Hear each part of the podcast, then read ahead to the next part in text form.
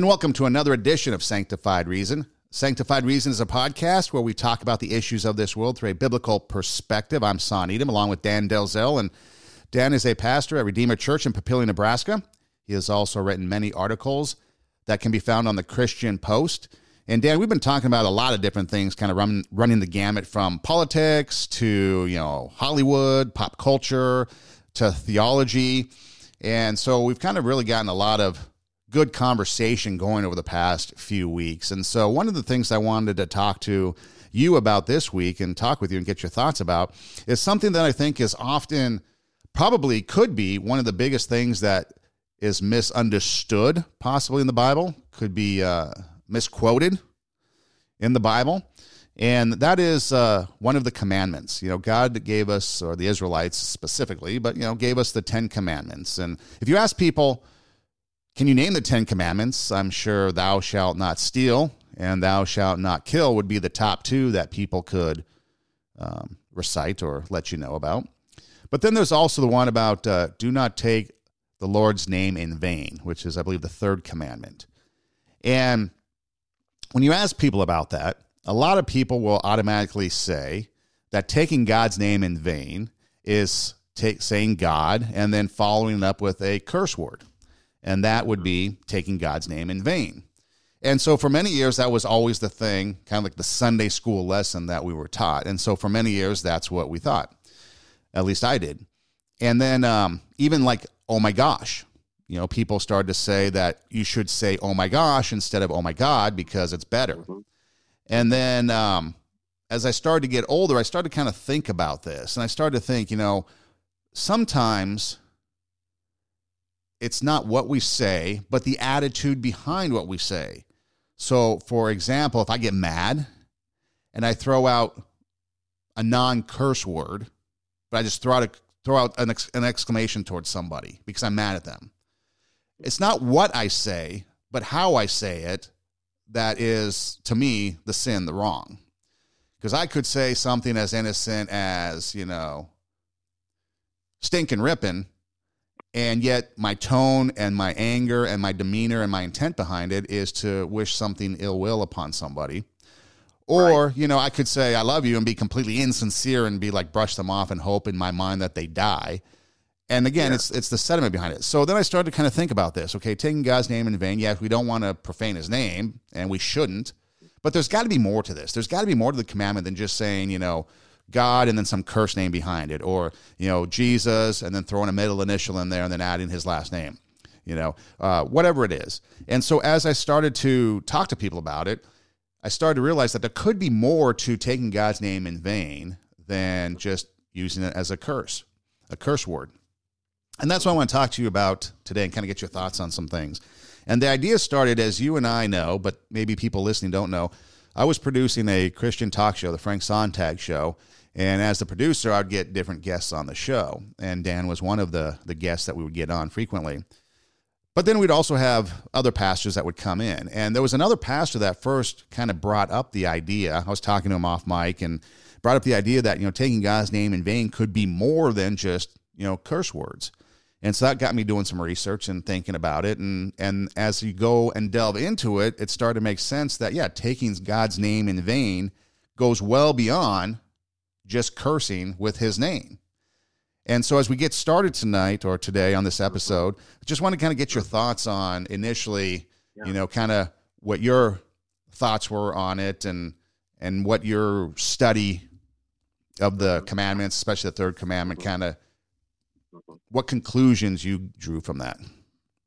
Yeah, no, I think that's a great, uh, great topic, Son, and and really a great um, insight in terms of thinking, you know, not only about how we use God's name specifically, but also then what's kind of the broader meaning of of taking His name in vain. And, and as you were talking, you know, um, I, I think about not only, of course, the commandment, but then also I think about how that connects to, um, you know, really the, the, the commandment to love the Lord your God with all your heart, soul, mind, and strength. And so, um, one thing we would say is that followers of God, whether it be in the Old Testament or now in New Testament times, that that um, you know, there needed to be the heart needed to be engaged in what the mouth was saying uh, about about God or about uh, you know spiritual uh, activities. Uh, otherwise, it, it, was just in vain. You know, I mean, Jesus said that about the Pharisees, didn't he? Said he said he said they worship me in vain. He, he said that you know their their their teachings are just rules, you know, taught by men, but but their hearts are far from me.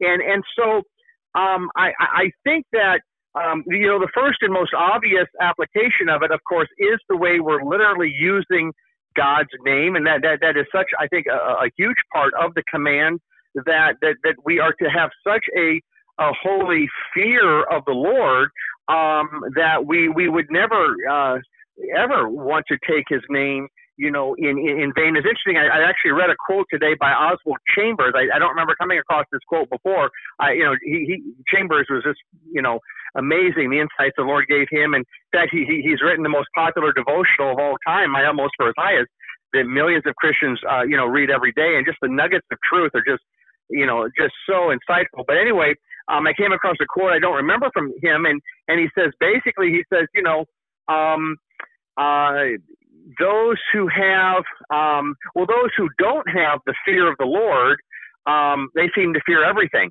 everything else. And, and, and those who do have the fear of the Lord, you know, don't, don't, don't fear anything but God, you know. So if you have the fear of the Lord, you only fear God. And now we, we, we can't push that so far because, I mean, obviously the disciples, they, they became afraid out on the boat. We all experienced fear, but, but, um, I think his point is just that, um, the fear of the Lord, as the Bible says, is the beginning of wisdom. And, and so part of that holy fear then is not taking God's name in vain. You know, Jesus taught his disciples to pray, uh, Our Father who art in heaven, hallowed be thy name. So we are to revere the name of God.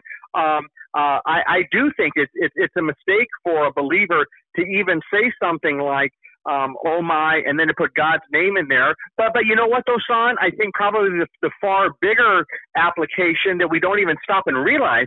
What about a person who identifies as a Christian? Okay, that's using Christ's name. Now, if if you're just using that, you know, to fit into a certain segment of, of, of society or you're doing that for whatever reason, then that would be taking the Lord's name in vain because because the, the largest part of that word is Christ. Uh, you know, and, and, until we really, you know, have, we're doing this segment today, I never even really thought about it from that angle um, until I started thinking about, you know, your, you know, very good uh, thought. You know, are, are we taking the Lord's name in vain? You know, more than we realize. And, and so as we get into this today, I think we'll find it's not only in the way that we use the Lord's name, um, eh, but if we're using it flippantly, if we're if we're you know claiming to be a Christian but our heart's not in it, if we're using God's name and, and, and our heart's not in it, um, or of course, obviously, if we're using it as a curse word. Uh, but then, as I'm sure we'll get into today, really, I think you could apply it to almost all of the Christian life. That that um, you know, if we're going to claim to be followers of Christ, but we're going to have certain areas of our life that, um, you know, maybe we uh, maybe see as being off limits or whatever, um, then then that that's a huge roadblock. In fact, uh, on our Facebook, uh, our church Facebook today, this post went up. Uh, here's a quote from Oswald Chambers: uh, "Spiritual maturity is not reached by the passing of years, but by obedience to the will of God." So, you know, we get saved, redeemed, born again, justified, and forgiven on the front end by uh, repenting of our sin and trusting Christ to save us. But then we only grow if we obey. I mean, Jesus even said, you know, if you love me, you'll, you'll obey what I command. You know, so without obedience, there is no growth. Now, obviously, we all fall short of that, of course. Um, we are far from perfect in our obedience. Um, but with that being said, um, obedience is, is just as much a part of spiritual growth as as let's say a child's obedience in the home is, is a part of their own maturity. And, and, and if they're just constantly, you know, rebelling, uh, uh, let's say they're intentionally, uh, you know, going against the rules. Well, we say, well, there's not maturity there. There's not um, the kind of growth that we need uh, there. So, um, yeah, this will be a good a good topic to dig into today. And and I like your your premise. I think kind of the thesis that you kind of are exploring here, Son. That uh, hey, it seems like maybe it's broader than just just the words that, that, that we use about God.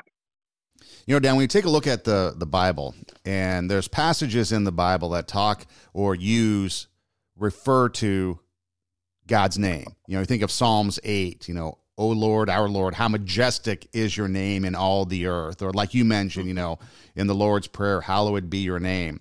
Or even like when the uh, apostles in Acts 4, you know, there is no other name under heaven given among men by which we must be saved. Or, you know, everyone calls on the name of the Lord will be saved in Romans. And then in, was it uh, Philippians or Philemon? At the name of Jesus, every knee should bow in heaven and on earth and under the earth, and every tongue confess that Jesus is Lord to the glory of God the Father, you know. And so, yeah, yes, yes. So you every time you're talking about or the Bible mentions, you know, the name of the Lord, and even if you do some research, goes back to Yahweh, and I guess Yahweh is, you know, I am. Um, and so it, it, and so when you really dig into some of this and you get into the really the theology of it, there is a lot of reverence put on the name of the Lord. And as we think about it, you know, we think about the names that we have, you know, Dan, Son. We don't want people, you know, misusing our name, defaming our name, taking our name in vain. You know, I wouldn't want anybody to put, you know, Son and then a curse word after it. Um, you know, and so it's it's it's kind of one of those things where people don't really apply, you know, kind of do unto others as you would have them do unto you. It's like we're going to curse God's name, but we don't want people to curse our name. That'd be kind of bizarre, right? But yet that's how we do it. And so when you look at it through the biblical perspective, that, you know, the Bible really puts a reverence on the name of the Lord, it's something then that we really need to take into consideration when we approach Him. And that's why I start thinking about, you know, okay, going beyond the cursing, going beyond the, you know, calling out an exclamation, you know, in anger with God's name. There has to be more to it. And, you know, I see a lot of people, uh, on late night television, Christian television, and we've talked about prosperity preachers and things like that. People who are out there, you know, misusing, right. misrepresenting. I start thinking, could that be taking God's name in vain too? You're you're using God's name, and it's out of context with Scripture. Yes, you know, yes. it's out of context with what the Bible says. I mean, that that's got to be using God's name in vain, isn't it? Well, yes, I, I definitely b- believe it is, Son. I mean, anytime a person is um, even just referring to God, referring to the Lord, if it's not being done through um, through the truth, uh, that is, if, if it's not uh, you know being done through the the guidance of the Holy Spirit, uh, through the truth of Scripture, then it's really being done in vain. It's it's being done um, you know with with lack of knowledge and in many cases with lack of reverence. And so um, you know, there there are several things that are really necessary in order for us to be able to approach God appropriately and, and in a way that pleases Him. I mean, let's let's face it, Son. I mean, um, God is real. Um, there are things that make God angry, and there are things that please God. And it, it becomes very clear in Scripture that um, you know God loves to communicate with His children, um, and He loves His children to be holy. And, and, and so if you, if you look at all of Scripture, you see that um, God wants people in his family. Uh, he wants all people to be saved and to come to a knowledge of the truth. We know many aren't. Uh, but, but he wants you in his family. Um, now, um, you know, what would we say, son, about let's say those outside his family who are profaning his name? Well, um, yes, I think that I think that makes God God angry. Um, but but the Bible describes folks in that situation as already being under His wrath. Um, that until and unless they come to Christ, they will remain under His wrath, even though that wrath won't be poured out until the end of time. You know, Jesus bore the wrath on the cross that you and I um, deserve uh, to uh, to have. Uh, but he also demonstrated God's love for, for us as sinners.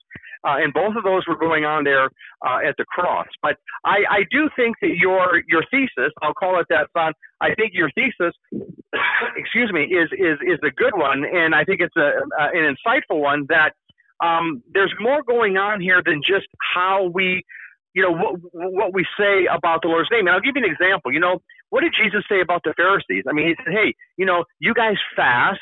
You know, twice a week, and you give a tenth of your income. But do you think that impressed the Lord? Not at all. um, he lambasted them uh, because of their hypocrisy, because of their hearts, because of their greed and their and their lust and their selfishness and their unbelief. I mean, that was their biggest sin, son. Um, you know, those those Jewish leaders who refused to accept Christ as Messiah, they were living in unbelief, and so they were not um, actually part of um, you know the the family of God. I mean, even though they were they were born as as, as Jews, um, they were seeking to live out their lives as you know as Jews. But when Jesus came, um, it was time to turn a corner. It, it was time to accept the Messiah that had been promised for all these centuries. And and by rejecting him as the Messiah, they were rejecting um, the very God who had uh, called um, you know, the Israelites to, to, to be his own people. Um, you know, I mean, in, many ways, Son, it would be like, um, I, I suppose if, if a person was, um, you know, maybe claiming to be married to someone and yet they, you know, they, they, they reject, they reject them, uh, outright. Um, I mean, they, they were rejecting Christ. And, and in fact, Jesus even said to the Pharisees at one point there, he said, you know, you, you want to do what your father does, uh, the devil. And they were claiming that Abraham was their uh, spiritual father. And Jesus saying, no, because if Abraham was your spiritual father, you would love me. You know, you don't love me. You don't believe in me. So no, um, you can't claim that. Uh, so my my point is, somebody's son could say, well, I don't take the Lord's name in vain, so God must be pleased with me. well, um, that kind of depends. Um, it, it depends hugely on are you in his family. Um, because if you're not in his family, um, there's a much bigger issue that's displeasing him, even, and that's your unbelief. Um, and until you re- repent and turn away from that and accept the good news and accept the fact that you're a sinner and you need a savior and that Christ died for you, then I mean you could go your whole life and and and never again, you know, take the Lord's name in vain in that sense. But that wouldn't put you in His family you know so so if if an unbeliever can be still under the wrath of god even without you know cursing or using the lord's name in vain um, then that says a lot about you know that that's that's not the that that's not the the key to being saved. I mean, although I would say if a person is taking the Lord's name in vain, part of repentance would be turning away from that sin. Certainly, saying, Lord, I don't want to do anything that's going to offend you going forward, including how I use your name. Certainly, so. Um, so yes, I think it is broader, son, than just the, the, the words. Um, just like Jesus would say, I think about the Pharisees, um, that, that, that, that the tithing and, and the fasting, um, they weren't getting it done. Uh, they, they were committing, as, as, as the Lord often, and the prophets often spoke of in the Old Testament, they were committing spiritual adultery. Um, they were following their traditions when the living God, the, the Son of God, the promised Messiah was standing right there in front of them. So that's one thing about the law you got to be careful with. Um, the law is very good. The law is very important, but it can't make your spirit come alive.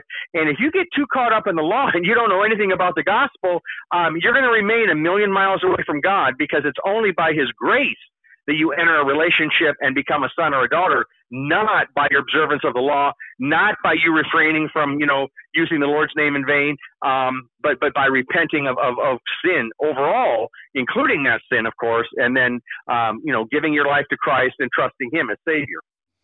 You know, a lot of times when people think of the word vain, you think vanity. You know, you're you're haughty, you're high of yourself, you're thinking proudly mm-hmm. of yourself. You know, and um, I think in this case, when I was trying to figure out what exactly what vain meant. Some of the mm-hmm. words that kind of came up were like empty, uh, yeah. pointless, yeah. you know, wasted. Don't take God's name in a wasted manner. Don't take God's name yeah. empty of who He is. You know, in a hypocritical manner as well. Yeah, in a hypocritical manner, exactly. So you know, if we call ourselves a Christian, and I, I think there was a, I think there's a, um, a, a difference that I want to make first. Okay, if we are Christian, and we are mm-hmm. void of doing what God or representing God mm-hmm. and who He is, and we neglect to represent who He is, then I think we're taking His name in vain.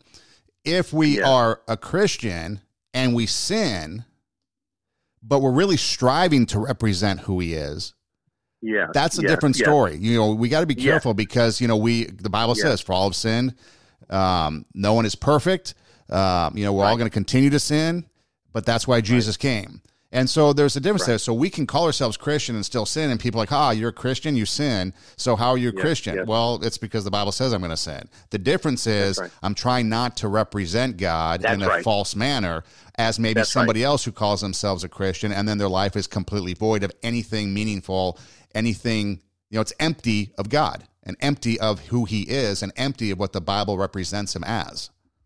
And you know, it's, it's interesting, Son, now that you mention that. Um, because that word I mentioned, you know, hypocrite, um, that is only used um, there in, in the New Testament for for people who um, are pretending um, to, to, to know the Lord, but really don't know the Lord. You know, the world will use, you know, you, you'll hear this all the time. Well, you know, Christians are just a bunch of hypocrites.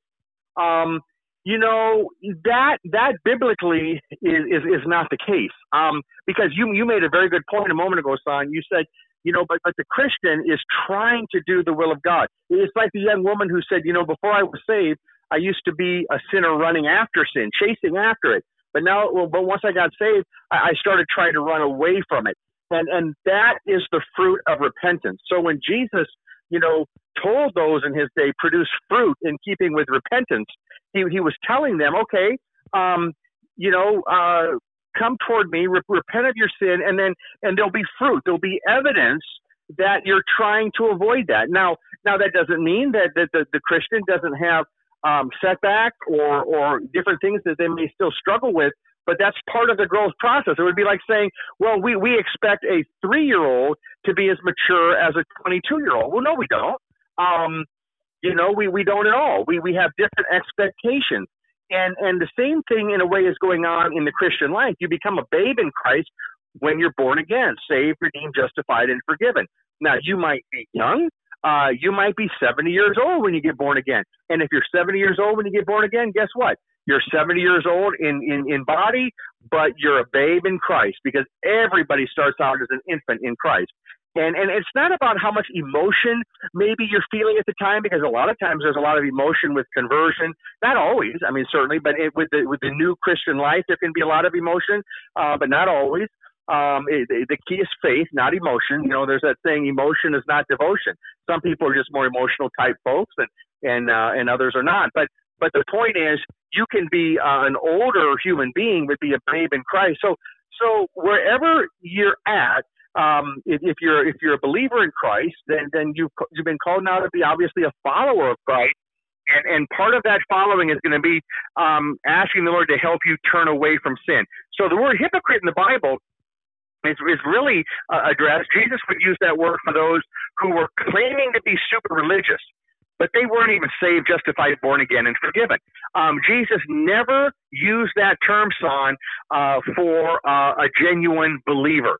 Um, now, you know, a case could be made that all of us as Christians at times have have practiced some hypocrisy, um, whereby you know maybe we were we were just completely doing something that we we, we preach against or whatever. Um, well, um, if that's the case, or whenever that might be the case for a believer, then the Holy Spirit's going to be convicting that believer, and he or she is not going to be content to, to, to go on with that because um, it just cannot, you know, that, that lack of repentance cannot exist in the same heart uh, that, that, that Jesus is living within you. So something will have to give there. And so for the person who can just live in premeditated sin, um, willful sin, live their life for sin, where it's just like I'm not talking about a Christian who's struggling with, with with some things and they're trying not to do it. You know, they're trying not to lose their temper, but they just lost their temper again, or or you know they're they're they're they're, they're trying not to give in to this sin or that sin.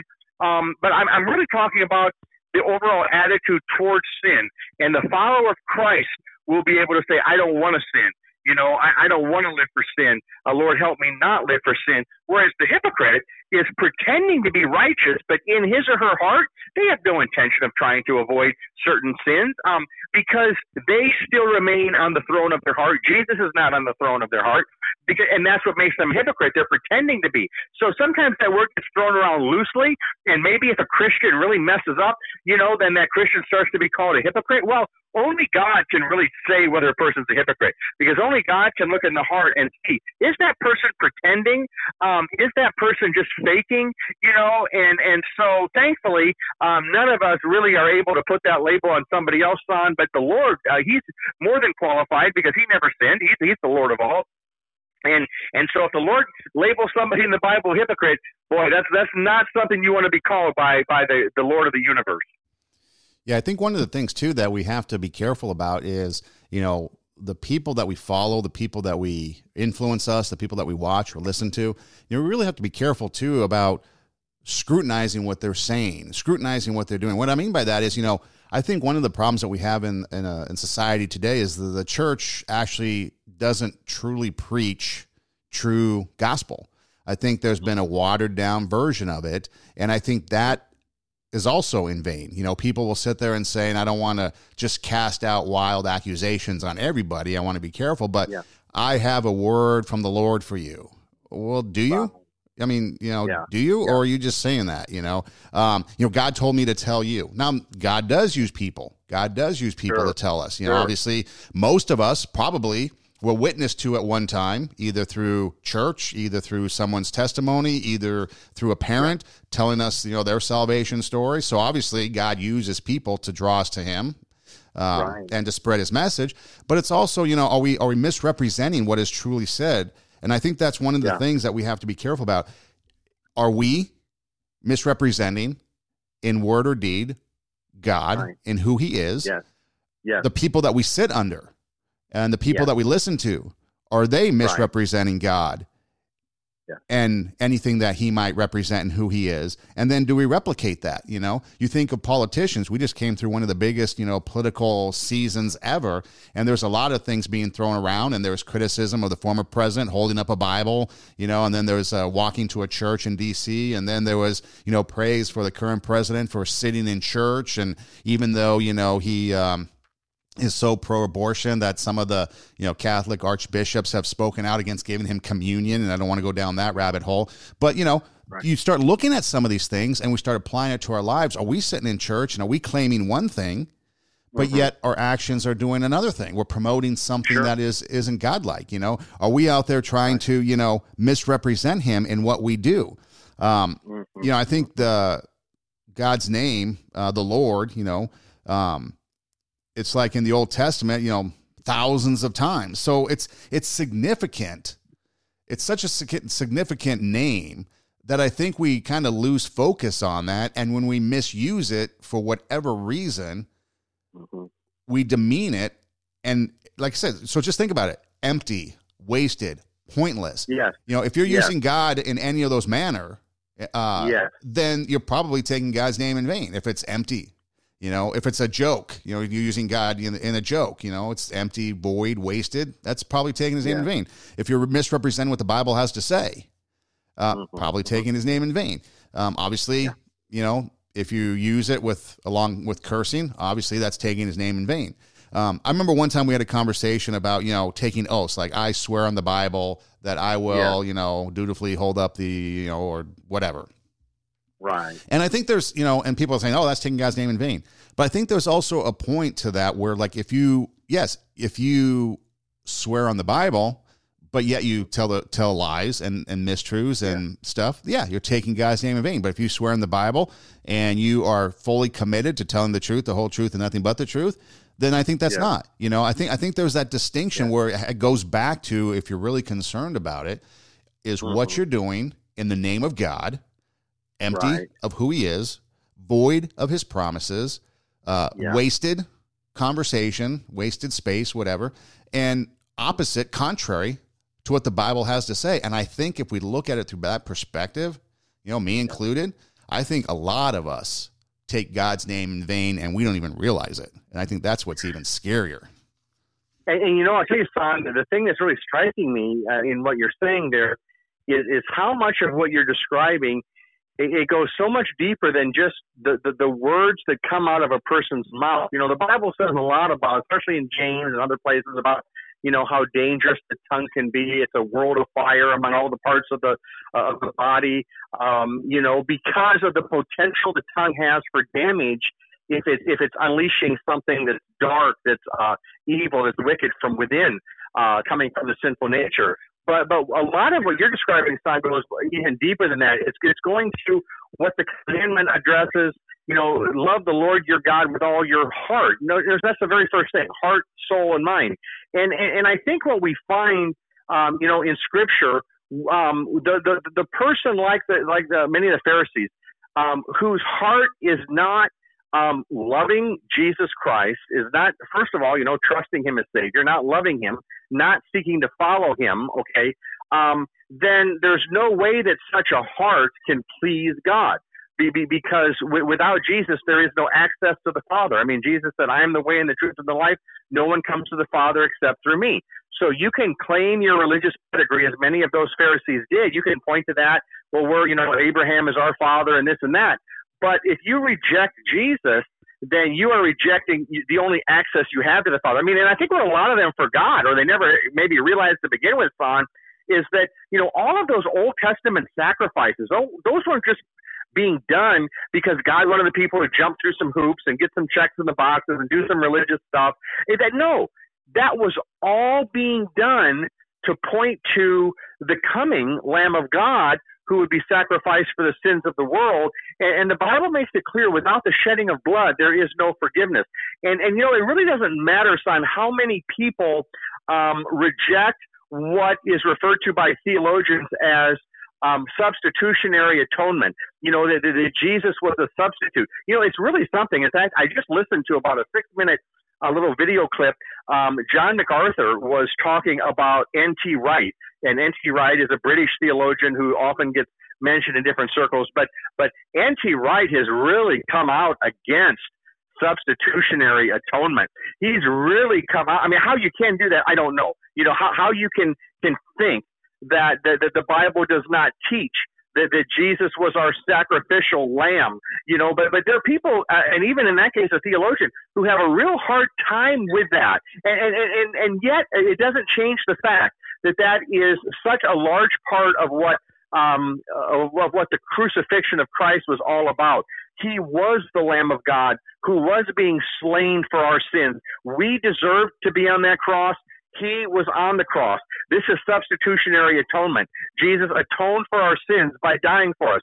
And, and, and the fact that it does not sit well with, I would say, some maybe elites in society, including some, even obviously, you know, theologians who maybe think it's not dignified enough. You know, you'll have people who don't even like to talk about blood. Well, I mean, okay, I mean, I can understand that. I mean, none of us really uh, necessarily want, want to talk about blood but but you can't get away from it if you're going to if you're going to take the Bible as God's word and and you're going to come to understand what it means uh, that without the shedding of blood there is no forgiveness. If you're going to take what it means when Paul writes in Ephesians 1 7 that in Him that is in Christ we have redemption through His blood, the forgiveness of sins in accordance with the riches of God's grace.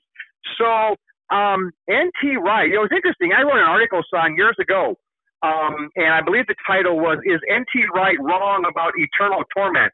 And you know, he had written some things where he really, you know, he was kind of talking about, you know, he liked the idea of heaven, but he, he really didn't go for this idea of eternal punishment in hell. I mean, who does? I mean, you know, I mean that, that doesn't just fit well with any of us necessarily. But but the Bible, the Bible tells us that regardless of, of the way we might want it to be, um, there are two extreme eternal destinations. Um, heaven will be a billion times better than we can imagine. Hell, a billion times worse. And just because N.T. Wright isn't comfortable with the idea of eternal punishment doesn't mean that he can all of a sudden just uh, declare that, well, we, we, we don't really think people will suffer forever in hell. And so, I mean, way back then, I mean, I was seeing things there that I'm thinking to myself, and I even pointed out in the article, I said, I mean, the, the, the minute we start playing fast and loose with that and going with our own opinions, I mean, um, what are we going to do with the crucifixion of Christ? I mean, maybe that was too long for Jesus to hang on the cross.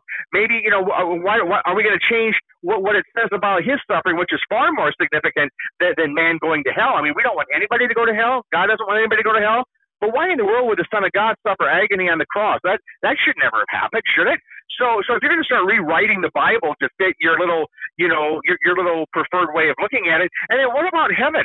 Will, will, heaven at some point in N.T. Wright's theology no longer be eternal? You know, so I was seeing some things back then, but you know, uh, in, in fact, I think the little uh, YouTube thing by uh, John MacArthur is just entitled "NT Wrong," I think is what it's called. But he's uh, he's just talking about a few of these things, especially now with the the uh, you know what's called you know penal substitution, a substitutionary atonement. Um, you know, this idea that Jesus took the penalty. You know, when, when we talk about the penal system, when we talk about the justice system, when we talk about crime and punishment in America, son, where we're talking about something um, that is very specific. You know, the punishment fits the crime. And and I know that the, the, the idea that a punishment of eternal punishment in hell that blows our minds, but that doesn't make it untrue. Um, that doesn't mean we invented it, nor does it mean we can recreate it. So good for John MacArthur in calling that out. You know, um, there'll be few few pastors who will probably have the courage or the understanding to call that out. So good for him. And uh, and I don't believe he called it out because he wants to see anybody in hell because I don't think he does. I don't believe he does at all. Um, you know, anybody who has the love of their Lord, the love of the Lord in their heart, which I certainly believe he does, you don't you don't want to see people in hell. But the bottom line is, Jesus said, "Many are on the broad road that leads to destruction." So, um, uh, you know, people who listen to N.T. Wright, um, they better realize they're getting man's opinion you know they're getting man's opinion on that and you got to be very very careful when you start you know making decisions about your soul uh, based on man's opinions yeah, I mean Matthew 15, 9 talks about that, you know, but in vain they do worship me, teaching for doctrines the commandments of men. And when you start to yeah. take away, you know, the principles that God has laid out and replacing them with the opinions of man, you know, yeah. you've got serious problems. You, you're borderline blasphemy there. I mean, that's beyond yeah. taking the name in vain, although some could argue taking God's name in vain and blasphemy could be the same thing. Um, right. But, um, but, you know, but that's what we've come to. I mean, we've come to how many times, you know, people always ask me, you know, kind of like my church history and I'll start explaining things about my church history, you know, where I've gone, yeah. you know, I've gone to many places, I've walked away from many places and they'll ask, why did you leave that church? That's such a good church. And I'll start to lay out some reasons why. And they're like, well, that seems like it's, you know, petty reasons to, to, li- to leave.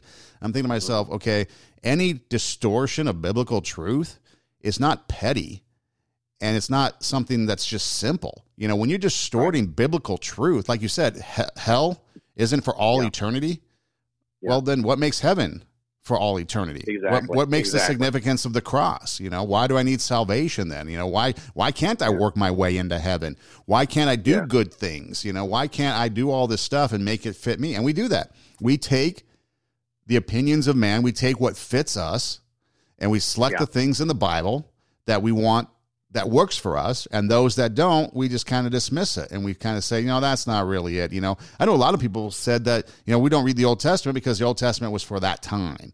And then when jesus yeah. came he gave us the new testament. The new testament is what we need to follow.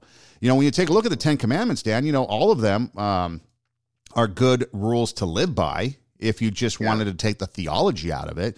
But when you but when you take a look at the commandments you know the first commandment you know thou shalt have no other gods before me you should not make yourself any graven images or likenesses. You know, you yeah. shall not take the name of the Lord your God in vain. Remember the Sabbath day to keep it holy. The first four have everything to do with our relationship and how we are to view God, how are we to act towards Him, how we're to think. You know, and when you bring in the concept of worship, what is worship? We think worship is, you know, singing a few hymns or a few songs with a rock band on a Sunday morning.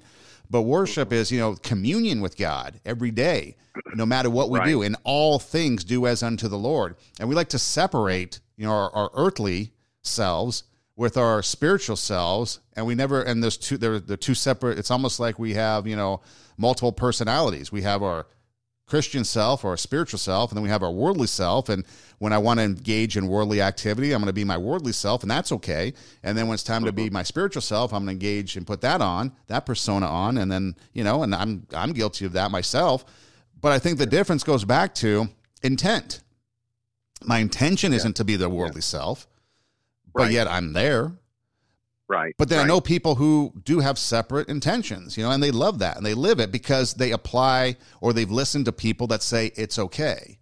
You know, the Bible talks about, you know, do not be conformed to this world, but be transformed by a renewing of your mind. And That's there's right. a lot of people, I think, in society because of so called Christian teaching that we have become conformed, you know, I mean, just recently there's a um, an article on the Christian Post. I think that you know Baylor University is opening the door to recognizing LGBT student groups, but yet they say their stance on sexuality remains unchanged. Now, you know, yeah, you know, yeah. you, you you can't have your foot in the world and you can't have your foot right. in. Now, we don't want to alienate and ostracize because we need to, you know, right. spread the gospel to everyone, the the you know right. the churched and the unchurched. But it's like, you know, at what point you know, you take a stand and be like, you know, this is what the Bible says. Yeah. And yeah. you're what you're preaching or what your church is doing or what you're engaging is is anti-Bible. It's anti-God. It's empty. It's void. Right. It's falsehood. And so therefore, it's wrong. But then we get criticized because we're calling it out. You know, I, I can't think, I mean, I can think, but I can't believe mm-hmm. yeah. number of times that people will just throw out I'm doing this for God, and people will just buy into it. You know, buy into it. Yeah. Oh, they're doing it in the name of God, so they're going to buy into it. God told me, and so we're going to do this. You know, it's like, don't you have any thought into checking with the Bible and what the Bible has to say about it? Because that's the only thing that right. matters. You know, even what we talk about here, I would encourage people to go look at the Bible, read the Bible, uh, and and do your own research and see, you know, and make sure check that what I'm saying is even correct.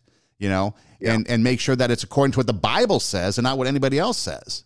You know, and I think that yeah. uh, I think that we've gotten far away from that. And so when we talk about taking God's name in vain, you know, I know a lot of people think about just the cursing aspect of it, but when right, you really delve right. into it, you know, I think people are really missing the mark that you know we take God's name in vain a lot more than we think we do, and we really need to check ourselves because we are misrepresenting Him in a lot of what we do, a lot of what we say, a lot of what we talk about, and um, I think that's something that, you know, we just need to check ourselves with. Yeah, you know, it, it made me think, Son, as you were talking about just the, you know, like the, the law, both in the Old Testament, and then I think about like, you know, just the rules for holy living in, in the New Testament. You know, it's interesting because this Sunday I'm actually going to be sharing a message um, from from Romans, uh, and in this section of, of Romans, um, there are like over 20 uh, just 20 short little um, short little statements uh, that, that would we, we would call um, imperatives. I mean, things like you know, bless those who persecute you, hate what is evil, be devoted to one another in brotherly love, be joyful in hope. I mean, I won't read them all, but but my point is that's in Romans 12. Now, if we back up to Romans 7, um, we, we, we, we hit some verses that I thought of when you were talking about, you know, uh, the sins that we still commit as Christians at times. You know, Paul said, the good that I want to do, I don't do. The evil I don't want to do, that I keep on doing. But what he was saying is he wanted to do the right thing. So maybe Paul would have a 10 or 15 second lapse, let's say, for example, here in his thinking, or who knows what he was referring to exactly. But, but, you know, we, we still fall short, but we want to do the right thing.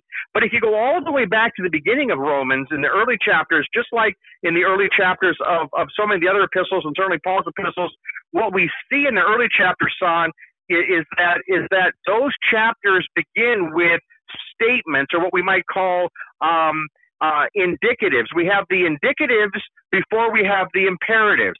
We have the placement of who you are in Christ before we have these are now the rules for holy living. It's like a child in the home. You know, we're we're going to have uh, rules parents will sign for kids that are growing up in their home that you won't have for the neighbor kids um, because these are children in your family. So the same is true with God. The Ten Commandments were given to the children in the family.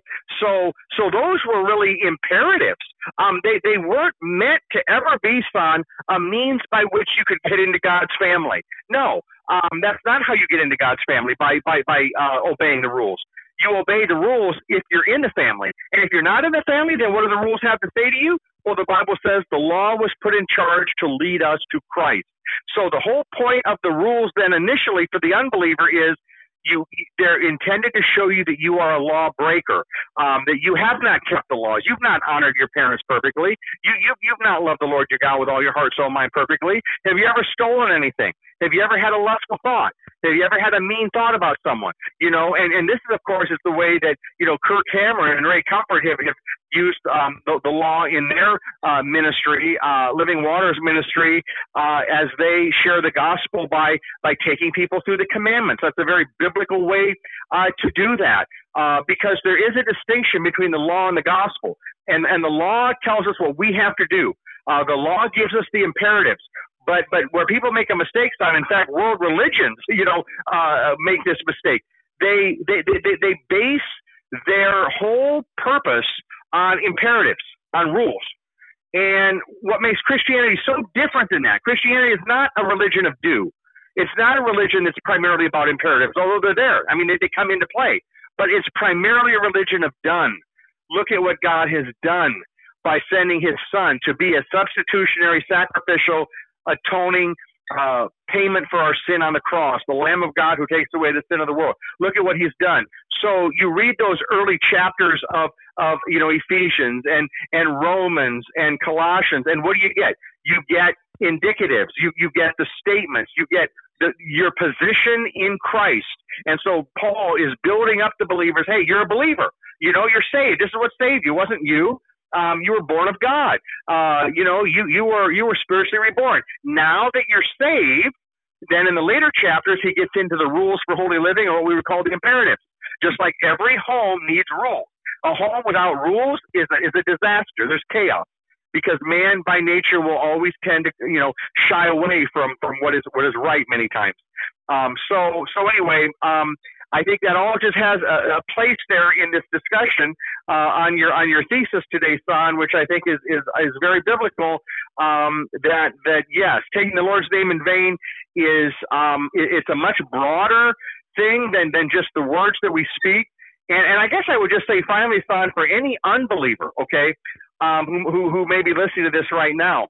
Um, in order for you, my friend, to not take God's name in vain, it's going to be critical that you come into his family. And don't worry, uh, you know, it's not up to you to make it happen. Um, God did something for you, okay? All you can do is receive it. All you can do is believe it. Um, now, God commands you to repent, and, and that is a command, you know, to turn from sin and and that should strike the fear of God into your heart. And if it doesn't, um, that's an indicator that maybe you're even further away from the Lord than than you you might think. Because if there's no fear of God, if you have no fear of standing before God on Judgment Day, my friend, I would say to you, not only should you have a fear because you're going to stand before Him, but but that's simply an indication of how badly you need Him. Um, because the fear of the Lord is the beginning of wisdom. Um, and, and, and Jesus even said, you know, don't be afraid of those who can only kill the body but cannot kill the soul. Instead, he said, I'll tell you who to be afraid of. Be afraid uh, of the one who can destroy both soul and body in hell. And the Greek word there was Gehenna, which was the garbage dump outside of Jerusalem where the fire never went out. And we talked on a recent uh, podcast about some of the different Greek terms for hell. You know, there's Gehenna, uh, there's Hades. We talked about Tartarus, uh, where um, you know some demons are at today, locked up in uh, dark dungeons. But anyway, um, my friend, today is the day of salvation. So repent and believe the good news. God's done it all. Um, just receive it. Okay, you don't have to chase it. You don't have to work for it. You don't have to strive for it. You don't have to work yourself up in some spiritual lather. You know, um, but accept the message that you're hearing today. Acknowledge to God that you're a sinner and you cannot save yourself turn from sin the best you can. I mean, God, God's going to do it, but just turn away from it. Give Him your heart. That's really what I think Son's thesis is all about today. Um, it's more than just the words we say. It, it's got to be in the heart. I mean, who wants to ever stand at the altar and get married to somebody whose heart's not in it?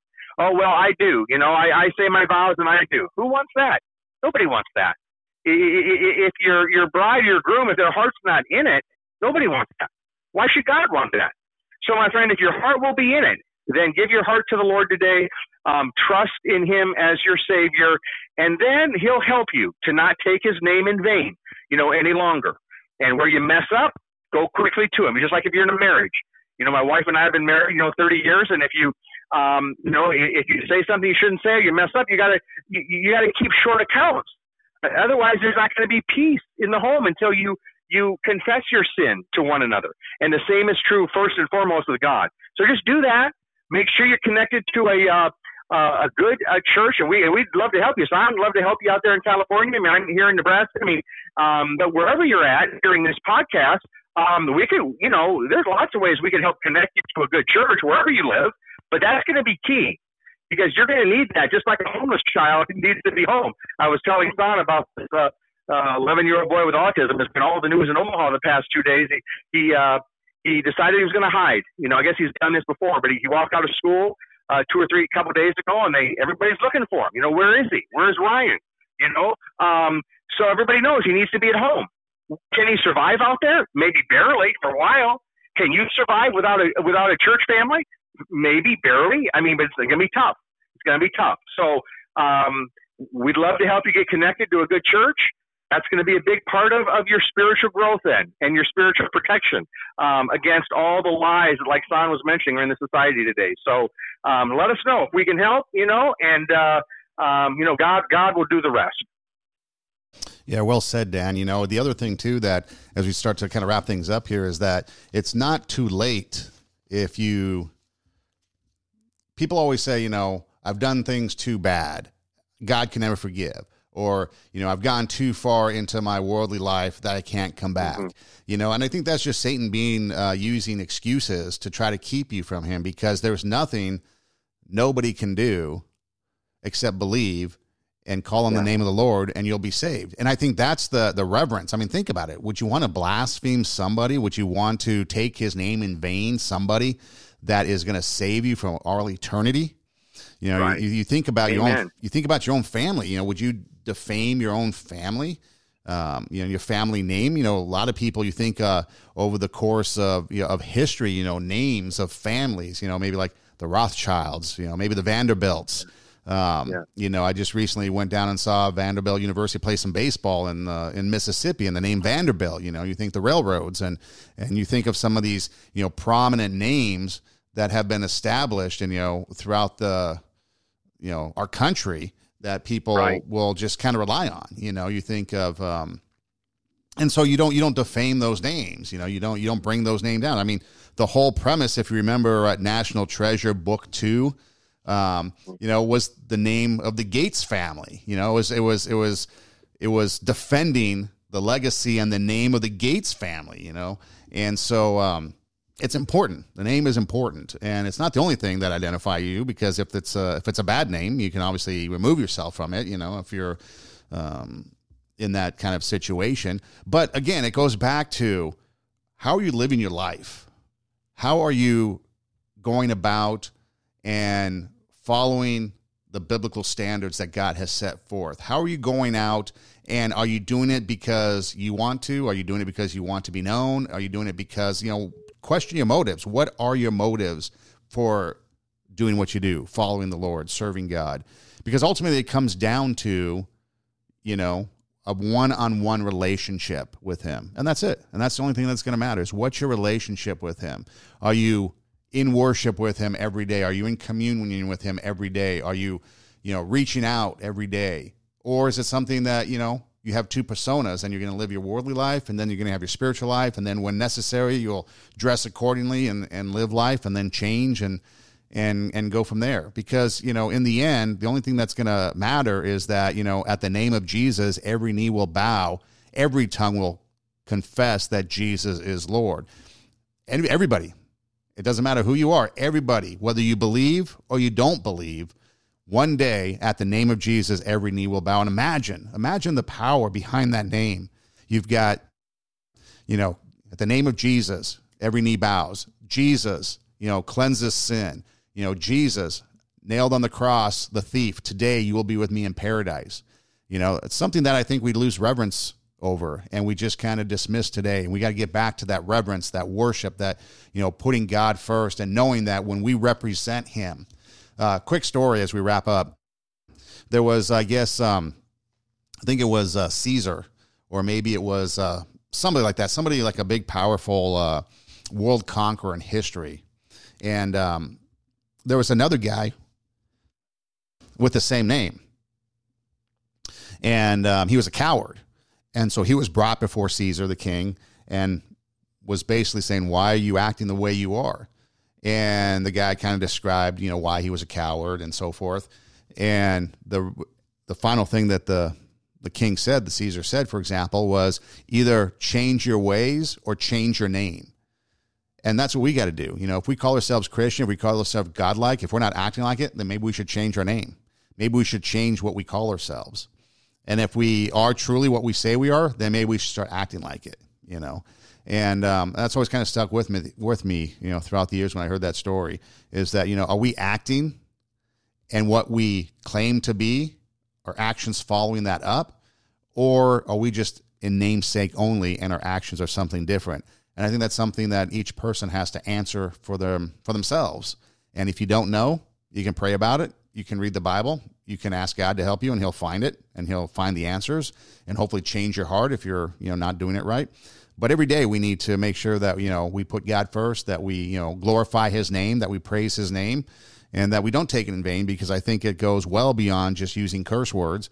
It's in every day how we act, how we respond, that we could eventually take his name in vain. And what we should be doing is focusing on elevating who he is and praising his name and giving him the glory and the worship and the majesty that it deserves. And so I'd like to thank you all for listening. I'd like to thank uh, Dan, who is uh, with us each and every week. We truly appreciate everything that uh, he does for us. You can find him on Facebook, uh, Redeemer Church, Facebook in Papillion, Nebraska. Um, you can also email him at Dan Delzell at Cox.net. If you'd like to reach out to me, you can find me on uh, Instagram at Eidem Rocks, E I D E M R O C K S, Eidem Rocks. You can send me a message there. And you can also go uh, on my um, Instagram page to the um, link in the bio, and you can click on the link. And you scroll down, there's a, a Podbean or Sanctified Reason link. You can click on that, and you can listen to previous episodes uh, there as well. So, again, thanks uh, to Dan Delzell for being with us this week. We look forward to many more conversations. And for those of you listening, thanks for listening and do tell a friend. And until next time, God bless.